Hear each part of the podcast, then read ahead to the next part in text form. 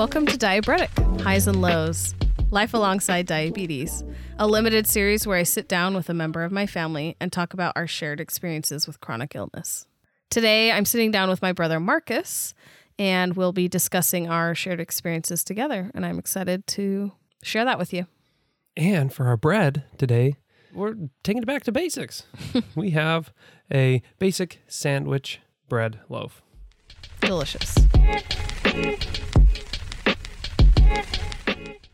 All right, so our bread today. This is actually like kind of exciting a little bit to talk about this one because it's really basic. You know, we've done a lot of different breads so far. Mm-hmm. Some of them have been a little bit complicated. You know, some little thing about them that's a little different, a little unique, a little out there, perhaps. But this is a basic sandwich bread loaf. Yeah, and it's amazing the difference. I mean, when you eat store-bought bread a lot, yeah, it's interesting to then eat this kind of bread. For sure. I mean, it's huge. It's a huge difference, and we don't make it enough. Yeah, and the truth is that every time I make it, I say something along the lines of, I never want to buy a loaf of bread again because this is so good and so easy and yada, yada, yada. And then... Life. And so we just do anyway because of course we do. Of course we're going to go buy loaves of bread. We're human too. Of course. But, I mean, it's a whole other experience for sure. It is not in the same ballpark as the supermarket kind of loaves of sandwich bread. In this case, we made this is strictly white bread. I mean, it was 100% bread flour. And so it is white, regular white flour, but with extra protein, a little more than all-purpose flour has. This is a recipe you can make with all-purpose flour, and we have done that a number of times. They're both, I mean, both ways are very good. Yeah. It does, I mean, if you were to taste them side by side, you would be able to tell the difference, I think. But, I mean, sixes, honestly. Yeah, for sure. I mean, the texture changes. Necessarily so. Because you will build more gluten with the bread flour. And this is where we get into a little bit of a bread tip. Because you can alter this recipe. It's super basic. And so it can be altered really easily. And... you can include different types of flours, portions of the flour, throw in some whole wheat, throw in a little bit of rye, throw in some spelt if you're have that kind of thing lying around, because who has spelt lying around besides bakers? But yeah, and you get into that a little bit on the blog. Yes. And this is a fun thing about this recipe too, is that we actually have a recipe up on the blog. Yeah. So head over to diabetic.com/blog and you can find this recipe. And I note there, and I hope that people appreciate this as much as I do when I see this. I really don't like when food blogs have recipes that you have to scroll through a dissertation worth of description of some life experience. I mean, don't get me wrong. A lot of that is interesting stuff. I do humanities work. I'm all about stories and the human experience. But if I'm looking for your recipe, you already got my click. You know, I'm already there. I'm giving you traffic. So like, just give me the recipe. Anyway. You won't have to scroll through for ours. But one of the things... And then there's me. I like start reading the story and then I'm like, ugh, what am I doing? I get sucked in. I get sucked in every time to people's lives. Legit, yeah. But I do get annoyed as well. It's a great thing. Okay. Well, but when it just reeled me right into it, just give me that recipe, you know? I'll scroll down. I'll read your story. Don't get me wrong, but I'm here to bake. No. I'll read your story while my bread rises. Yes. So one bread tip here, since we're talking about changing out flours, switching things up a little bit, if you are going to use all-purpose flour, you've got to pull back on some of that water. Bread flour does take more water in, it will absorb more, it will hold on to more. And so you can actually need 70% hydration in a loaf made with bread flour fairly easily. If it's all purpose, it might get a little sticky. It might be a little tough to work with. So you might need to pull that back a little bit. There are a couple of things that we could like expand on here. We didn't do things like brush the top with butter. Yeah. Super common, tastes delicious. It's way good. But like we didn't because it's this basic loaf and it's delicious anyway. And we also ran out of butter. Oh, yeah. That never happens in our house, but it doesn't. Stocking it tons of butter lately with baking, but we ran out of butter. What? If you can believe it. What lives are we living? How wild is that? No butter. Ugh. Time to go shopping. Anyway, it is delicious. Toast it up, butter it, use it with some soup, slice it up for sandwiches. Toasted is my favorite. It's so. What is it about bread that gets toasted? There's something about toasting bread that just speaks to me. Yeah. I grew up eating cinnamon sugar toast. So it was like a treat for us. Sugar toast. So good. You know, it's funny that you bring that up because it reminds me of an episode of Modernist Breadcrumbs. Now, Modernist Breadcrumbs is a podcast series. I think it aired on radio as well. But so you can go and check it out. Is made by the Modernist Kitchen folks. And there's a whole like mini series on histories, practices, culinary arts, all kinds of random crap related to bread. And I freaking love it. It's so good. But there's one bit in there. I'm laughing because I've never heard you talk about this, but it is classic. I mean, Steve. Okay. This was pre-pandemic. I remember being at the gym and running on a treadmill with Modernist breadcrumbs in my ear. Seriously. But there's a bit there where they're talking about how, you know, whoever it was that ate bread and was like, listen, I know that we just like baked this bread here. But like, what if we just like baked it again? What if we just cooked it again? But it's like brilliant. It absolutely. I mean, it's a game changer. Go toast some bread. Yeah. Whatever bread you have, go toast it. Yeah, and then bake some of this one, and then toast it again.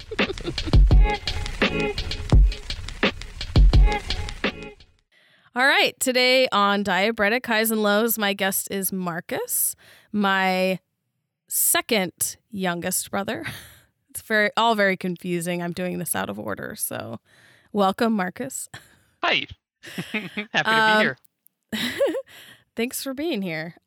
So let's just get to it, I guess. I'll start out. What do you remember about when I was diagnosed initially? You were, I guess, how old were you? So 7. I would have been 7, I believe. Mm-hmm. Because it was the summer when we were in San Francisco. Well, no, because we went to San Francisco in December. I think probably Christmas break because I was... or was it January, Christmas? Maybe. Yeah. Time is relative when you're a kid because, like, what is time? But I was diagnosed in February, so we must have gone in January to San Francisco. Okay. So, but it's warm there, so it felt like summer. No, so in my mind, it was summer because it was warm. How my memory works is I have like a seasonal.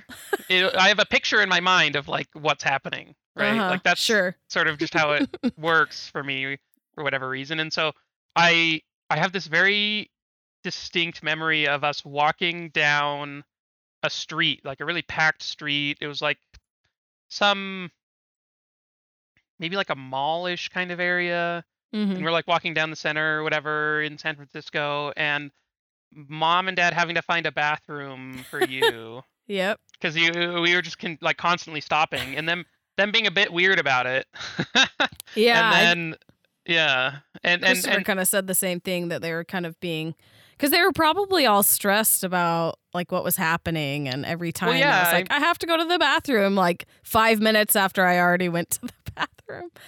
Yeah. And, like, of course, like, vacations are crazy stressful in the first place. Right. So with 5 kids. Yeah, and so then there's just this other thing that I'm sure keeps popping up that then they're like, oh, well, how long has this been happening? Like it brings to the attention, right? Sure. I remember hearing I remember hearing something about how diabetes is often noticed for the first time on vacations. Oh, because it's like that's a very different, because it like takes you out of your normal day to day. I have no idea if that's true. I feel really like I remember cool, hearing that when you were a kid and we were first learning about that. That does kind of make sense, like putting your body in a different kind of stressful situation, and yeah, it just like it takes you out of your routine. So if you're going to the bathroom every hour at home, like mom may not always know, right? Of course, mom noticed. She had taken me to the doctor before we went on this trip, and really? Everything was fine. That. Yeah, I need to, when we interview her, kind of go over the specifics of that. But mom had clearly, she's observant, and so she had clearly noticed stuff going on with me, losing weight, and obviously going to the bathroom all the time. But yeah, so I remember that aspect. That's like the first thing I remember is that moment, and then connecting that to you being in the hospital, because we came home and pretty quickly after we got back, you were up at the hospital. And I remember, like, as a kid, I don't know if other people are like this, but I would stress about everything. Yeah. Like if mom and dad left and it like was 9:00 and I was still awake, I'd be like, oh no, they were in a car crash or something. Like I would be terrified, like all the time, for anything like that. And so then you were in the hospital and I was really worried. Like I just, because I didn't know what was happening. And like, I remember dad came back one night, or I think it was dad, and had said like, Melissa's okay. Like they've figured some things out. We're going to have you come up, and sort of explained a little bit of it to us. And so then that definitely helped, but I was definitely worried. And then I do remember going up to the hospital and meeting you there, and like the nurse explaining some things. But that's mostly what I remember of the actual like diagnosis, hospital time, in the hospital time, because I do remember going in and. The funny thing is, I didn't remember the orange story until I listened to your podcast with Christopher, your episode with him. Oh, that's so funny. You were little, so I mean, I don't even know. Were you there for that? I was there, yeah. Once you told it, like I came back very much remembered, like vividly that, like it, like a picture, that scene of the nurse at the orange and everything. So like, it then came back to me, but that's so funny. And then, yeah, I remember a little bit of that time at the hospital, but not a ton. Yeah, they had an arcade with this old Pac-Man machine that you could play together. Yeah. Like, two people could play it together, and it was the greatest. Like, Dad loves Pac-Man, and so, of course, he was all over that, and he would come, and we'd go play Pac-Man. And so I think when you guys came, we would, of course, go to the, like, place where there's games, and we played that, and you guys brought me... Guess Who. Oh, I remember playing Guess Who. Yeah, so we played Guess Who in my hospital bed. I remember doing that. That was so fun, yeah. I think you guys brought me a teddy bear or something, like some stuffed animals, and of course, like trying to comfort me in this crazy time. But yeah, how long were you in the hospital? Because I don't remember really much of that at all. Because I think it was 3 days. It might have been 4, but it was something like 3 or 4 days, which I don't think is as common now to have long hospital stays. I'm not sure. But I've heard of people being diagnosed and just going home. I don't know if it's like something to do with children or like, And like I at the time, like how do you know how serious, like, were there other complications going on? Like, was it just mainly teaching you like how to take care of it, or? Yeah. And I think I was probably really dehydrated. I remember the nurse telling me, she gave me this jazz cup. This was like in the height of the jazz, like Stockton, Malone, Brian Russell time. And we were all obsessed, of course, with the jazz. And so she gave me this jazz hospital cup. and told me, like, okay, because I was terrified of needles. Like, I still remember, like, screaming when they were giving me, like, trying to give me the first shot. And she was like, I promise you're not going to feel it. And then when she gave it to me and I didn't feel it, it was like, oh. Like, oh, wow, okay. I was freaking out over nothing. But they wanted to do an IV because I was really dehydrated, of course, with the high blood sugar that had been going on for quite a while. But I remember her saying, you know, if you drink enough of this water from this jazz cup, then you won't have to get an IV. And so then it was just like chugging. So, I mean, I know there was dehydration. I'm going to have to ask mom and dad if they remember any of the details. Because obviously as a kid, you're not getting the, actual talk of like, okay, this is what's going on. This is why we're here for this long, you know? So that is an interesting question. Yeah. But, so I remember a little bit there. Like a little bit of the hospital time. Mm-hmm. And then I do remember a fair amount about like how the like food at home changed, right? Yeah, what do you remember kind of about? Definitely like getting mom and dad just talking about how like we're going to be changing just a little bit of what we have at the house mainly, like less sugared stuff and like not having definitely the like Kool-Aid, not drinking that. Like Crystal Light was then the new thing, which I thought was great. Like I really liked all the different we all love Crystal Light. It's like tradition now. It was and it was just like, oh, here's this easy thing that like it tastes basically the same to me, and right. And then I do remember. Oh, do you remember those like bottles that then had like the twist top that had faces on them? Oh yeah, they were like barrel juices. Yes. I remember... thought they were disgusting. I think that was before I was even diagnosed. I thought they were gross. I don't think I really drank those, but maybe I did. They were not great, but I think maybe I don't know. I don't, because we would have them sometimes, and I remember like a year after you had been diagnosed, and like I hadn't had any sugar drink really at all. Uh-huh. And I was over at our cousin's house and they had one of those and I tried it and I was like, oh my gosh, this is it was like so overpoweringly sweet. Yeah. And I was like, I couldn't wrap I was just like, how do people drink this? And yeah. Like, I do remember like Squeeze-Its were a big thing. Do you remember Squeeze-Its? They had like, I think that's what you were talking about. The faces on them. The faces on it. Yeah, the twist, okay. Little the twist-ups. The Squeeze-Its. Yeah. That's what it was. I didn't know the name. I had one of those then like a year later, and it was just like, oh my gosh, that's so clawingly sugary. We did have those in our lunches. I also remember pixie sticks. We loved pixie sticks. And like using the little straws to like... So I'm guessing those were eliminated from our house. Yeah.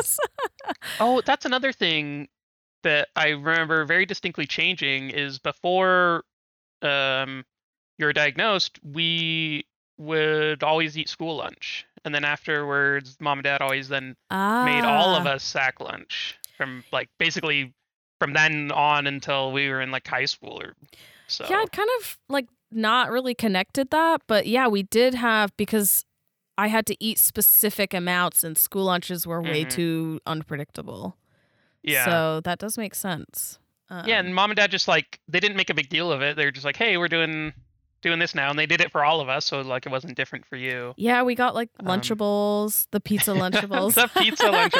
I remember, it was like whenever there'd be like a special day or maybe dad didn't want to like make lunches or whatever it was. We'd get Lunchables. The pizza Lunchables. I remember field trips. We would get those, but. Oh my gosh. Yeah. I'm trying to think like, so outside of, that was a big one, the school lunch thing. And then, I mean, at the time, like once you were back from the hospital and it seemed okay, like I do remember like learning how you did your testing. So you came back because we did that little thing at the at the hospital, but I remember like one of the first days you were back, you showed us like how you did everything. Mm-hmm. So you showed us like how you did your blood test and how you gave yourself mm-hmm. insulin, and and so that sort of was there. And I remember I remember there was a time when we were in the van. We were in the back seat of the van, and I think it was pretty early on after you had gotten home, and you were doing your blood test, and it you like hit a vein or something, and it spurted all over the ceiling. And I thought it was the funniest thing I had ever seen. I don't have a memory of this, but that is so funny. I remember that stain being there for years until we got rid of the van. That little blue, was it a? Yeah, the little Boogaloo was it a Toyota? I don't know. I don't know cars. So. I have no idea. Those little square vans. Mm-hmm. With the sliding doors, the little blue van.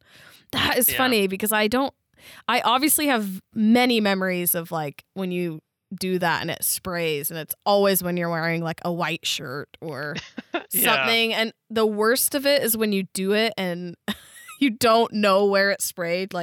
I know that it sprayed, but I can't find where the spray is. So I'm well, I guess it's in my hair, maybe. I don't know. Where's the blood spray? That's funny because as a kid, I just thought it was super funny, but I've never thought about having to think about where it actually went, right? Clearly on top of the van. Yeah.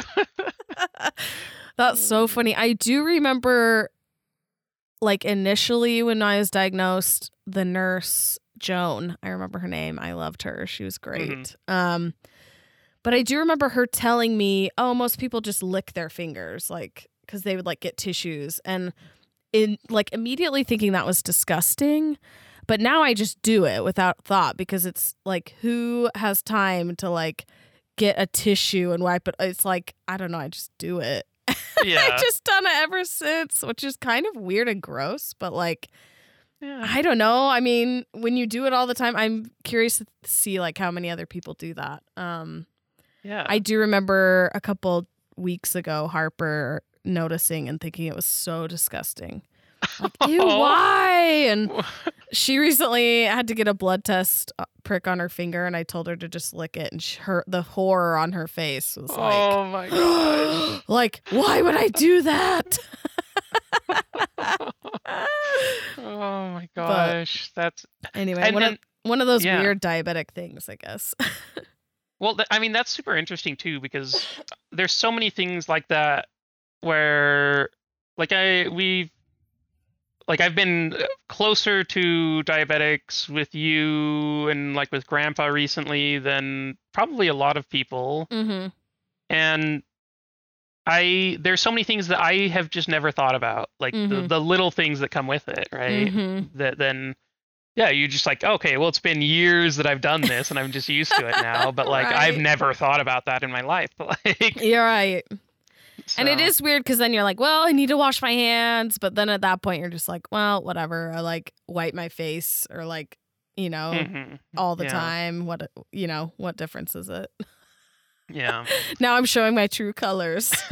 I've brought out a dark side of you, or maybe a common side that everyone. I just don't care that much.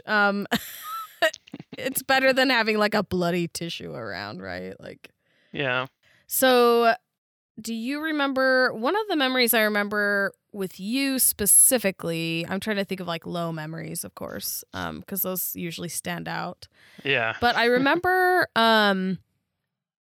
getting ready to go play out in the snow, and it's always now as a parent I understand how maddening it is to get your kids ready to play in the snow, because it's here's these 10 million items you have to put on. You have to put on the gloves before the coat, and you have to get the boots on, and you have to make sure everyone's zipped up, and it is an ordeal. Yeah. And of course then you're sweating to death because it's so hot in these snow clothes. And so we went out, we were playing in the snow, and it was 10 minutes we'd been playing in the snow, and I'm sweating and I am low. And I think this is one of the earliest low memories that I have. like distinctly. Do you have any memory of this? Like me going low when we were playing out in the snow as kids? So I think I may. It's something where vague, of course, but yeah, we played out in the snow so much, and like I think I do have like a vague memory of coming in early one time. Mm-hmm. But I kind of assumed you may not remember like what was happening, but I probably didn't really connect what was happening. Yeah, I just remember coming in and Mom was like, "Why are you coming in?" And I was like, "I think I'm low." And then she like felt me and I was all clammy. And I don't know why I distinctly remember this time, because I don't remember anything else about like what happened. I just remember we barely got to play in the snow after this like ordeal of getting ready. Yeah. I think we went back out because I think we probably built snowmen and stuff, but I don't know. I didn't know if you'd remember that. I don't specifically know. But that's I love those memories of like going out and just doing whatever in the snow. Mm-hmm. And I very distinctly remember us always running into the bathroom and like running our hands under the like boiling water for some reason. It was always awful. That's funny. I remember putting our gloves on the vents and all over the house. Yeah. I mean, we grew up in Utah, so snow was prevalent. Mm-hmm. But it's still to this day, anytime I go outside to do anything intense like gardening or anything, I just like drop low. Really? Which is interesting because I was a lifeguard. Yeah. All growing up, and I wasn't, and I think it might have to do with the humidity. Honestly, interesting. Because I didn't ever like have intense lows lifeguarding. I mean, I went low, but it wasn't like all the time. I mean, you're sitting in the sun for hours and hours at a time. But yeah. Anyway, interesting. So. The main thing I was wondering, like with you and school, what grade were you in when you were diagnosed? Third. Because you would have been third? Grade. Okay. So you were first grade, right? Yeah, I would have been first. I remember a lot of times like at school when we'd be like going down to lunch or whatnot, I'd like see you at the office. Oh, yeah. Doing your blood test before lunch, because we were always pretty close, and I think our lunches often overlapped. Were at the same time or right close to each other. So I do wonder about that whole aspect of it, how quickly, because I know like Mom would. First off, when you were first diagnosed, would Mom come to the school at all for? I don't remember, but I do remember. So I would go to the office every day, and they had a little book, and I would test my blood, and they'd write my number down, and then I'd go to lunch. This was at a point where I was doing like slow-acting insulin, so I wasn't giving myself a shot at school. It was like, give yourself this shot, and then it will slowly act over this time within the time frame of lunch, and then I ate at the specific time, and...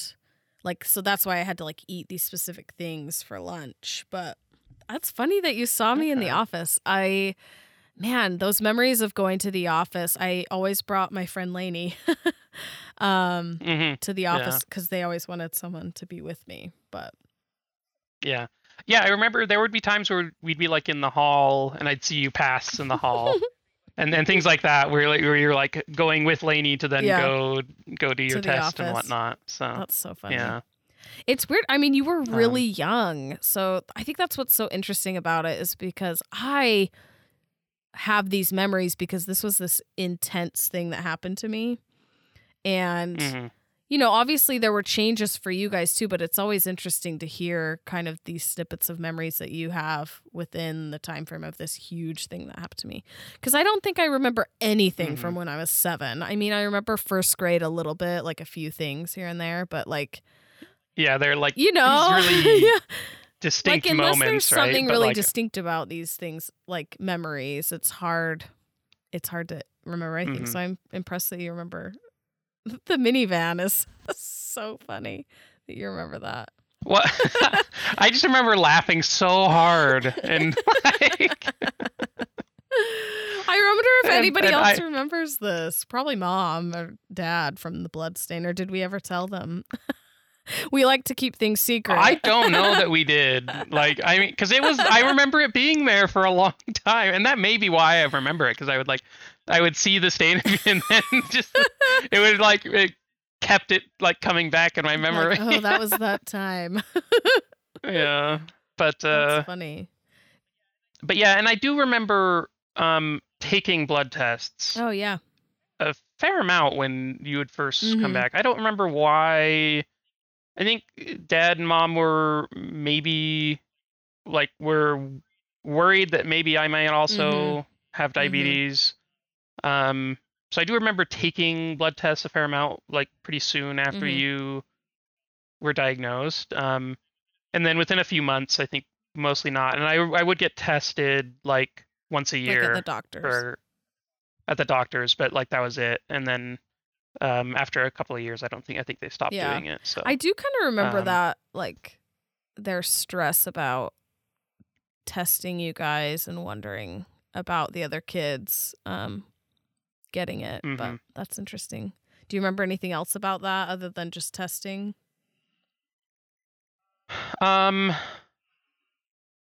particularly. I mean, I remember you helping me test. Like I have very distinct memories of you like showing, okay, this is like where you want to hold your finger, and this is how you press it if you need to get the blood out, and this is how you like. And you were very like nice about it. You're like bossy, made it very easy for me. I'll tell you how to do things. Well, for me, you this did is tell exactly me, but, how like, you do I it, was Marcus. Happy. That's kind of how our relationship do it that way, right? Yeah. Only recently I found out that Marcus just like went along with me and didn't actually enjoy a lot of the things I made him play. Not a lot of them. Maybe some of them. You're too kind. Marcus is the most chill human being. Which really is interesting that you were talking about how stressed you were and worried. And, you know, like I think you kind of keep that shell of like chillness pretty well and like maintain like ease, because you don't want to like stress anybody else out, but you like internalize those like stressful feelings clearly, because I never knew that you were stressed about it, you know. Well, I mean, that's the same with anyone. Like those feelings are always there inside me, and I would just like and I do that time where I was unsure of what was going on. Yeah, it was very kind of scary as a kid, right? And then, one of the interesting things is, like, that was so scary, and then I think mom and dad and you made it, like, so easy. There were changes around the house. Like, I mean, I very distinctly remember you eating eggs at night and sausage in the morning, and, like, dad do it, like, grilling the little sausages for you and that kind of stuff, and I was insanely picky as a kid, and so like I never wanted any of it, but a lot of, like everyone else was eating it. I'd be like, "Can I have some bread?" Like, you're very picky about the way you eat your eggs. Are you still picky about that? I mean, in general, I don't love eggs. So you gotta like overcook them. Like they cannot be like remotely wet. Yeah, texture is a big thing for me, and so like something about like eggs that are slightly runny, just like, ooh. Marcus and I both have like, this weird texture thing that we both have worked through over time. So I was going to ask you about, so our parents went to London recently after I was diagnosed, which I know that they there was fret and stress about going, like, and canceling this trip they'd planned, but they worked it out. So Marcus and I stayed at our grandparents' house that lived around the corner from us for like a couple days or one of the weeks. I think they were gone for 2 weeks. So one of the weeks we stayed there. Yep. Do you remember anything about, obviously I know you remember about it. So there's like family lore about this trip.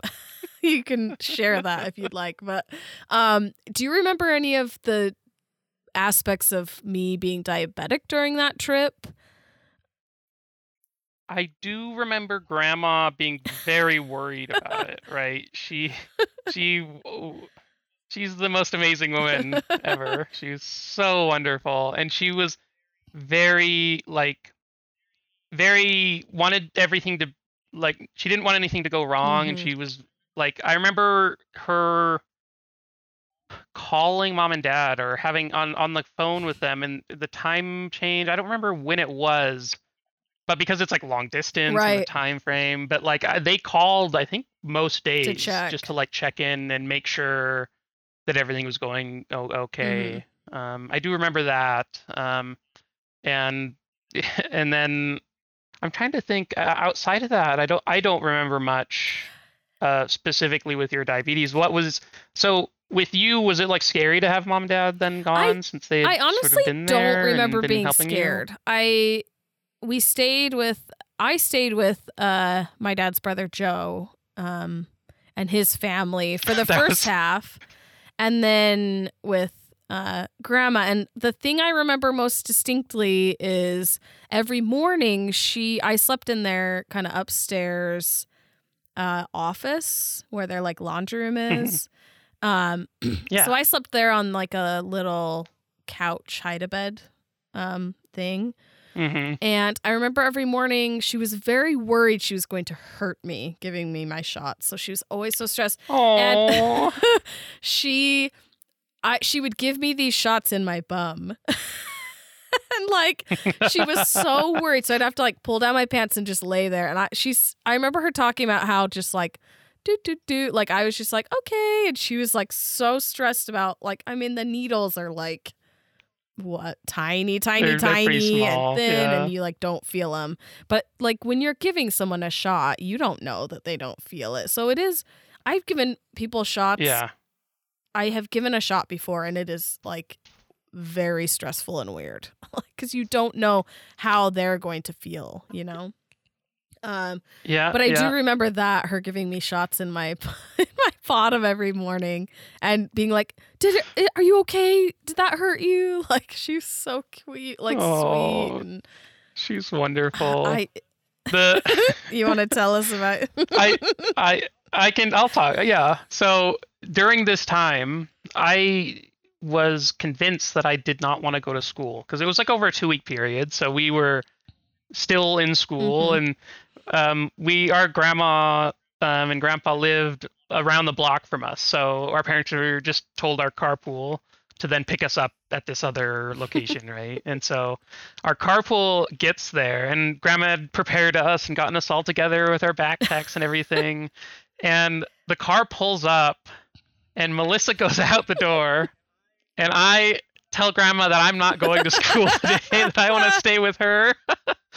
And she is like, no, like, you need to go to school, like, you have to. And I'm like, no, I'm gonna stay with you. Like, I want to stay with you because Grandma's amazing, and who wouldn't want to stay home rather than go to school? Yeah, she was the best. And I didn't like school was boring. And so it was, Mom and Dad are on a vacation, I should have a vacation. And so anyway, so I'm convinced that I need to stay. And so she tries a couple of things to get me to go out, and I'm refusing. And then she says, if you don't go out right now, I'm going to have to go and get Grandpa. And she said the look on my face was like terrified, because our grandpa, he's very nice, but he's also like a very stern person. He's like one, right, of the warmest people, but like he does have this exterior that like, yeah, his exterior could really is like scare you if you don't know that he's warm inside. Yeah. And so Grandma like used this as her final threat, and my face like goes wide, and I turn around and run out to the carpool that's then been waiting there for like 5 minutes. It's so funny. Like, it's one of those stories where when you're little, I've heard this story 1,000 times, and I don't know what I actually remember because I've heard the story, right? Like from their perspective and your perspective. And so I'm like, what do I actually remember? Like, because I remember you like crying and refusing, like just outright refusing, and Grandma was just stressed.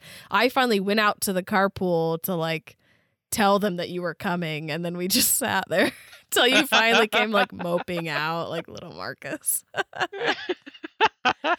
But yeah. That's so funny. But yeah, Grandma was so great. And it's interesting because talking about her giving you shots, because just last year, so our Grandpa Dave had some issues with his diabetes, type 2, where he had been taking pills for a long time to keep it in check, and then those had stopped working, and so he had like gone through some pretty like extended periods of really high blood sugar, and so he was doing pretty badly there for a while, and was up in the hospital for a number of days with them trying to figure out how to get it back in check. And so when he then came back from that, they had to have him start taking insulin shots, and he wasn't like convinced that he could do it for himself at the time. And Dad is terrified of needles. I've learned, and I'm fine with needles. I've never had an issue. So I then went over and was giving Grandpa shots, like insulin shots, for about 3 months or so, while he was like recovering and whatnot. And so that definitely like initial phase of like, I really don't know, like, is this hurting you? Like, is this okay? Like, is this fine? Like that I'm doing this, and like. And so it was a very interesting experience to then be like in that side, giving shots and helping him track like his numbers and whatnot. I didn't realize you were doing it for that long. I knew that you were helping because Dad like can't imagine like it's like his imagination of what's happening. It's really like triggering. Yeah, it would not have worked for him, and so yeah, I was the closest person who was available. So yeah, like during my lunch break, I'd go over there and give him shots, and then in the morning, or it'd be like in the morning, and then during my lunch break. I do. Yeah, I do remember Mom calling on the phone and asking me a lot of questions about shots, and you know. I think I talked to him about it and just said, you can do it, you know, like, you know. Yeah, he eventually got there, right? Because he's doing it all himself now. But I think it was a lot of like him making, we didn't want him to be giving like too much, right? Because like with the pens and everything, it is. You've got to like, see it and do the right amount. And that is kind of intimidating and scary initially. Yeah, especially after he was pretty out of it, like after that extended period. So high blood sugar, so. Especially over extended amounts of time can be really like make you feel pretty crappy. So that's really interesting. I like that. Let's talk about media play. Yes. I have to ask everyone about it. What do you remember? So I remember like being there and sort of like, I it's a pretty vivid memory of like going in and you being very laughy and like in a way that like became clear was when you were very low, right? Like over time, that's like sort of, I understand that was your like sort of your behavior when you became low, but like this was pretty early on. Yeah, I long had you been diagnosed? Like I don't know. 11. Been like a year or two. Just a few years. Couple years. Anyway, so like I don't know that I like recognized it as you being low at the time. Like I don't think I did, and so yeah, I just remember you being very laughy, and then. The funny thing is I remember you, me, and Dad, and I don't remember anyone else. So I didn't remember that anyone else was there. Like in my mind, because like it was just whatever moment. Yeah, it was just us. Like I don't know why I have that. Like that's all I kept track of. But I remember being in line with you and Dad, and you collapsed like while we were in line to check out. I think. Yeah. Dad had asked, maybe it was Dad had asked Matthew and Christopher maybe to take me out to the car. I don't know who he asked. He asked somebody to take me out to the car because at that point he knew I was low and not okay. Oh, okay. And so he had asked them to take me out to the car, and we probably had stuff out in the car. Maybe he was going to like get me juice or something out in the car. So they had started walking me out, and I like fell into the carts, like just kind of my legs fell out, like kind of passed out into the carts. Yeah. And then. Okay. So they must have brought you back. Well, I mean, it was like inches.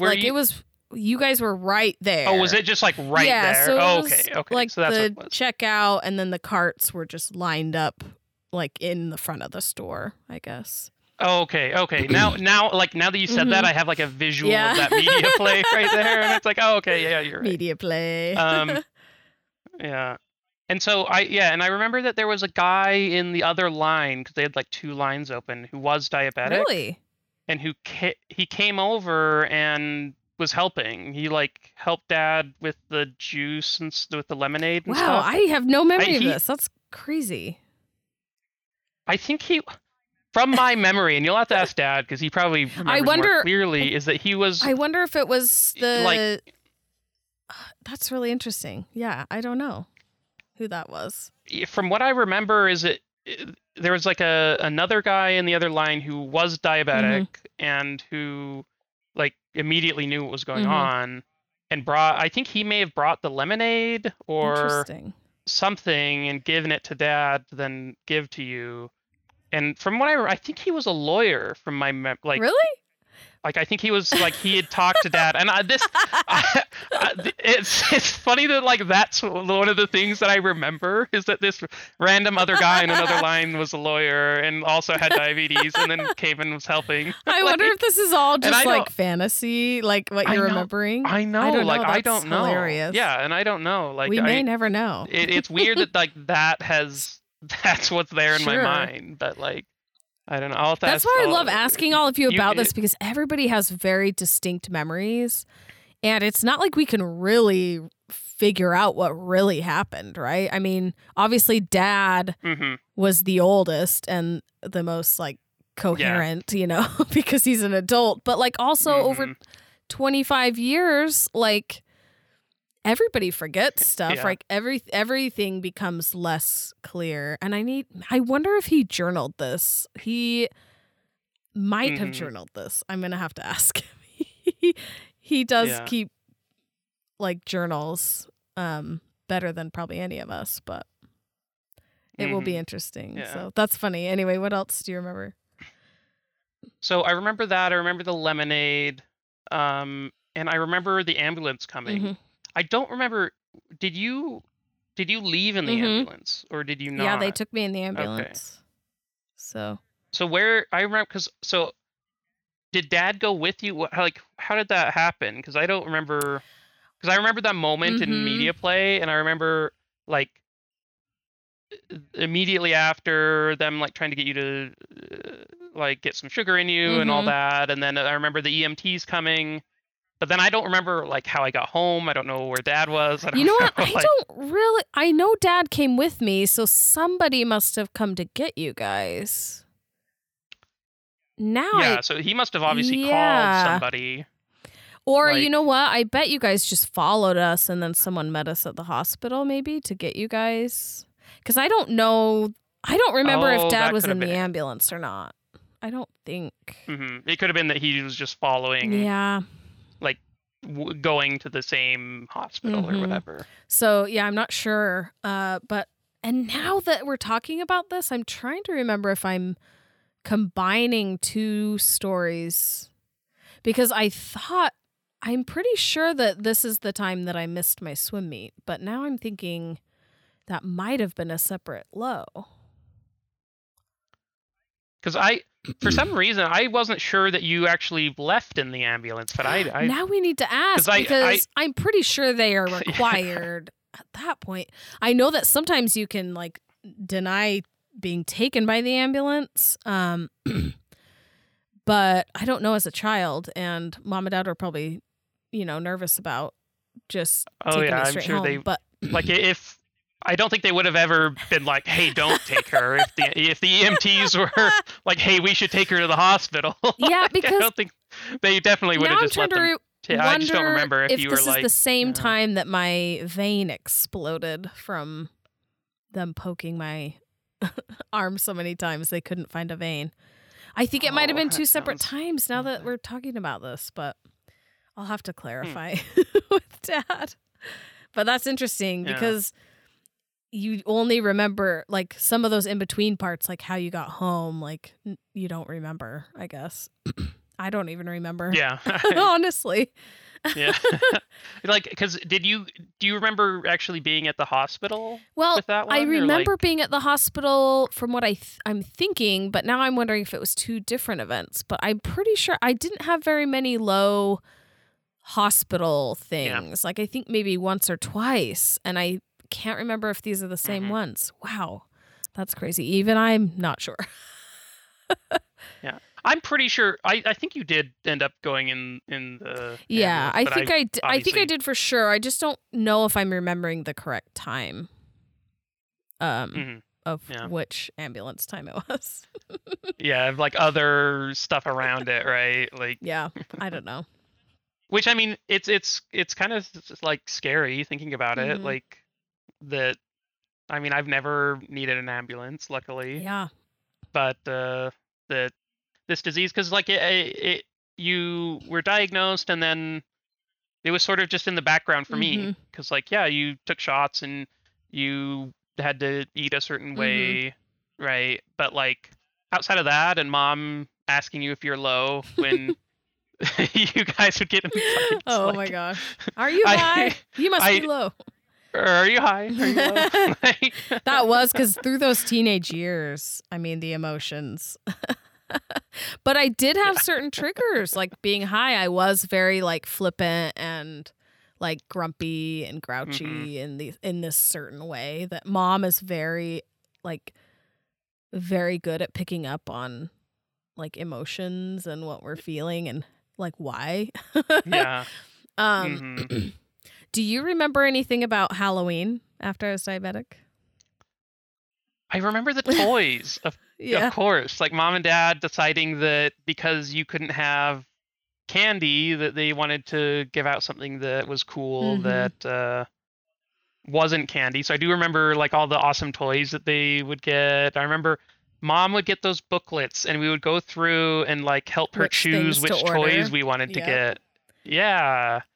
And like we still have boxes of those. I went through a couple of years ago and like found a box that had a bunch of those old toys, and I was like, oh my, it brought back so many memories. Yeah, those kind of trinket Halloween. This is like before you could like go to Target and buy all those little things, and so everybody gave out candy. Like this is the 90s, and our neighborhood was insane at Halloween. I mean, there were so many kids. And hundreds of kids. We would get so many kids, and our house became this house because they give out toys, and they were always like, you know, they weren't just crap toys. They were like toys that were like really interesting or fun or. Yeah. They're all like Halloween themed and stuff. And like, and yeah, it was from these like mail order catalogs because it's the only way you could get anything like that. And yeah. So, and then we would have these trade-ins. Do you remember the trade-ins with Halloween candy? Because I still went trick-or-treating and I could still eat candy, but not obviously on a scale of. I don't remember that. So Mom would buy a bunch of like things that I would like, fingernail polish or, you know, toys or books and things, and let me trade in my Halloween candy. And so, of course, you guys all wanted to, and like Beanie Babies, because Beanie Babies were like the thing. Oh, yeah, yeah. And so we would have these, you know, Mom would let us trade in our candy for, you know, books or toys or some of the trinket toys from Halloween. I'm trying to remember all the other things. Oh. So I know, obviously, we didn't trade in all our candy. I obviously had to specifically like plan when I was eating the candy and stuff, but that's funny. That's, yeah, definitely, that's such a funny thing too that I hadn't really thought about in a long time, of the reasoning, because like I saw those toys a couple of years ago, and I don't think I immediately then thought of like your diabetes being the thing that sort of triggered that all off, that we then had, we gave out toys on Halloween instead of candy. Yeah, that's so funny. But that's so fun though. Like, oh man.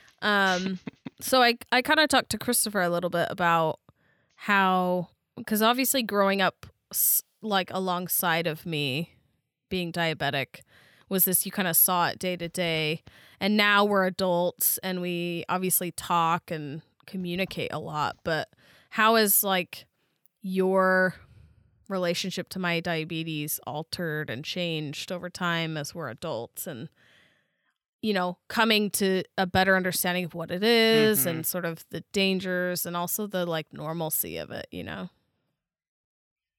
Yeah. I think the funny thing is, for me at least, it's always been a very normal thing. Because like basically my whole life that I have a memory of, you've had diabetes. Right. So like it's never been something that like was strange to me. There were people who had diabetes, and like I knew some in school, and I obviously knew you, and like so the shots and all of that was always just sort of like, okay, sure. And then like I think as I've gotten older, like seeing the complications that can happen, right, has been like a scarier thing, right? Because it's like, and realizing that like how well you've taken care of your diabetes over the years, and like how well you've taken care of yourself over the years to like make sure that it's not a bigger issue, because like I don't think I've come to realize like how much effort and work you put in to do that, right? And like how difficult it is, because there are a lot of people who I've talked to and known who haven't done it as well, right? And who have a lot more issues with it over the years. So I think that's a big thing that I've come to realize, how much effort it is, and like how like how much work you need to put in. To make sure it's all right. And then even with all that, like there are times where like where it can like be a pretty big issue with, like I know with you when you were pregnant with, it was with Harper, right? Or was it with Henry? Harper. Yeah. Like that whole event that you talked with Steve about, and it's obviously super scary. Like I that was when I first came back to live with mom and dad, when I started going to the university here, the University of Utah. And I think that was around when it happened. Yeah, like, it was what year was it? 2016. Well, yeah, 2016. Early, like March. Okay. Yeah, so I would have been, like I had just moved back. Yeah. Yeah, so you were like home. I was here with mom and dad when it happened. Yeah, what do you remember? And so yeah, like just, so I remember them telling me that like Steve couldn't find you. I think. Like I'm not sure, like I'm trying to remember the whole timeline, because it was always obviously like he had found you within a couple of hours, but I think he may have called them and talked to them like earlier in the day when he didn't know. Yeah, it was looking like for you and like trying to figure out what to do. Yeah. Right. And so I think I talked to them when that happened, and it was obviously terrifying, right? Like being super worried about like where you were, and then obviously a huge relief once we knew that you were all right. But I do remember that time frame when, like, because like with Steve trying to figure out like, what to do. Yeah, I mean, he called mom and dad like initially after he had been trying to call me, and he couldn't get a hold of me, and so he called them and then called the police, and then I mean I think it was all within 3 or 4 hours, like between 9 and midnight or something like that. So so I had obviously heard from them after he had called, but and then eventually you were found and whatnot, and so like that. I think that really, because it had been, we grew up with it, and you were obviously mostly fine, like mostly no different than anyone else. Like, yeah, you took shots and whatnot, and but that was the biggest difference for me, like growing up, right? But like you said, it was like normal, and, like to you, so it didn't seem weird, because it was just normal to you, which is really fascinating to think about. You know, growing up with something that just seems normal, right? Like, and yeah, like I, it's funny. I remember the Gatorade bottles full of needles, like from your top, diabetic needles on top of the fridge and stuff, and yeah, just like you pulling out your blood tester to test at dinner time or whatever it was, and like, it was just sort of like how it went. Like there wasn't it, and so. I think that moment then when you had this sort of this event happen really then was it like woke me up to how serious it is, right? Because unlike how rough things can get. Yeah. Yeah, it is kind of for me too, because I go every day kind of, you know, just living normally, I guess you would say, with it. And then moments like that really do kind of shake you into this like reality check of, wow, like look at how fast something like this can happen, you know? And it doesn't happen often. I guess depending on who you are and what your like situation is, because obviously everybody's access is different, and you know, people are rationing insulin, and people are, you know, not being able to afford certain things. And so there's all sorts of like variations of risk involved with diabetes, obviously. But I don't know. It's been interesting to talk to you about like a lot of things that I haven't remembered. So, and you were younger than me. So that's really, this is what I love about talking with you guys, and, you know, opening up about things that maybe neither of us remembered until we're talking about it. I'm like calling to question my own memories. Like, wait a minute. I know. I'm like, I thought I knew media play, but now I'm like, am I remembering this totally wrong? We're gonna have to like take notes and compare all the stories and come up with a timeline, because media play. There's a lot of memories at that store for some reason for me. Well, it was a staple, right? We would love to go there. I know. Do you remember going and getting the fourth Harry Potter book at midnight at Media Play? And it was like a madhouse. It was insane. Oh, Harry Potter. Oh, my gosh. Harry Potter. And it's funny, too. I distinctly remember you talked with Christopher about listening to Harry Potter on the way to diabetic camp. Do you remember that? And I remember. Do you remember reading without us? I do remember listening on the way home. I think they told us that we. I don't remember if they told us we couldn't tell. It was probably. I think it was just that we one would just chapter, go back. I think it was, maybe you did go back, but not quite far enough, because I only missed that one little part. I feel like. Yeah, I think we were like begging them to continue playing it, and so probably wanted to hear it too. Okay, but we'll have to go back. Well, no, but we didn't play it at that point. Mom and Dad were reading it to us. It wasn't audible. It was Mom and Dad reading in the car. It was like, so eventually we because we didn't audiobook them until after we'd read them all. Yeah, that's true. Because Mom and Dad read them all to us. I don't know when the audiobooks were put out, but remember. We read. Mom and Dad read them to us all the way through the ending. Yeah, we kind of read a little bit on our own. Once it got to 6 and 7, because we were like in high school and stuff, but I think we still read parts together. I think we read it all together, but they're like, you can read on your own if you want, but we're reading together. So we would read ahead, but then read together as well. But anyway, now we're delving into Harry Potter. Yeah.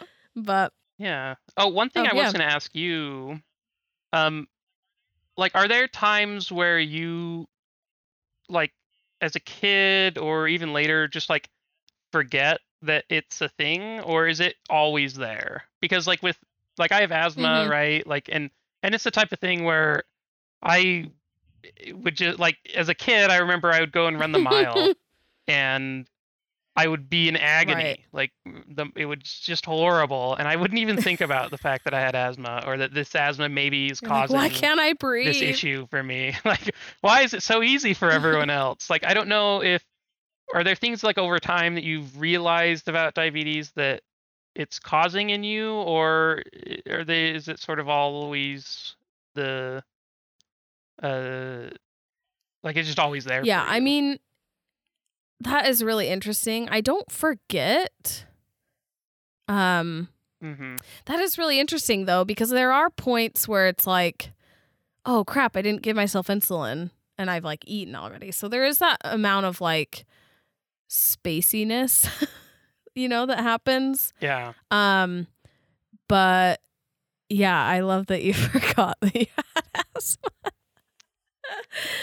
Yeah, it was the thing where I just, like, I knew I had asthma. There's a certain amount of, like, forgetting, but, like, forgetting in certain, like, time frames, like, especially when I'm, like, going low, I'm like, oh, why do I feel so crappy? Why am I so, like, angry? Where I, like, don't initially think to relate it to that, you know? So I'm like, ugh, I'm, like, so angry and frustrated and I'm annoyed. And then I'll, like, do my blood test and be like, oh, well, duh. Or, like, look at my pump and I'm like, oh, well, okay, I'm really high. Like, of course I feel like crap. So, yeah, I mean, it is. And has that, like, changed over time, right? Like, you have like come to notice that more or in yourself, or is it sort of just I mean, I feel like I don't know. That's kind of interesting to think about, because I feel like it is such, like, a slow change. I mean, I feel like it's just normal, like, doing my blood test, like, it's almost like second nature. Like, I'll just be doing my blood test. I'm like, why am I even testing? Like, I have my sensor on. You know what I mean? Like, those weird things that you just are habit. Yeah. But there are times when I sort of, I don't know, not really forget, but you try and maybe block out trying to think about it. Maybe subconsciously. Yeah. But that's really interesting. But yeah, because I mean, it is the type of thing that it is always there, right? Sure. And, like, it's something you always have to keep track of and be aware of. And there's so much data involved, especially with a pump. I think that maybe happened more before I had a pump, because I didn't have something constantly attached to me. Because that you can't really forget that, like, when it's on you 24/7 and beeping all the time. And so I think before I had an insulin pump, it was definitely more easy to kind of, you know, feel a little bit less connected to it. But thanks for talking with me and being here and remembering crazy stories and events with me. Yeah. Thanks for joining us on our 10th episode. This is 10. Woohoo. This is a big deal. Crazy to think about. Yeah. Shout out to Emily, who shared a bunch of our posts and was like, look at all the content you made. And I hadn't really realized, like, 10 episodes is a lot. Yeah. So thanks for being with us. Deal. Even if you've just listened to some episodes, we appreciate you being here and listening to us blabber about life and diabetes and bread. So yeah, and it's you know, we're only 10 episodes in, but we're already 10 episodes in. And it is really fulfilling for us on this side. And the small handful of folks that we have had conversations with who are on the other side listening and getting something from it has been a really important thing. And so we really appreciate it. Go head over to diabetic.com. Again, we have a new website. So go head over there. You can listen to all new and past episodes of the show. Check out the blog and keep an eye on all the new content coming forward. So like and subscribe wherever it is that you are listening, and leave us a review if you are there. And we will see you next time.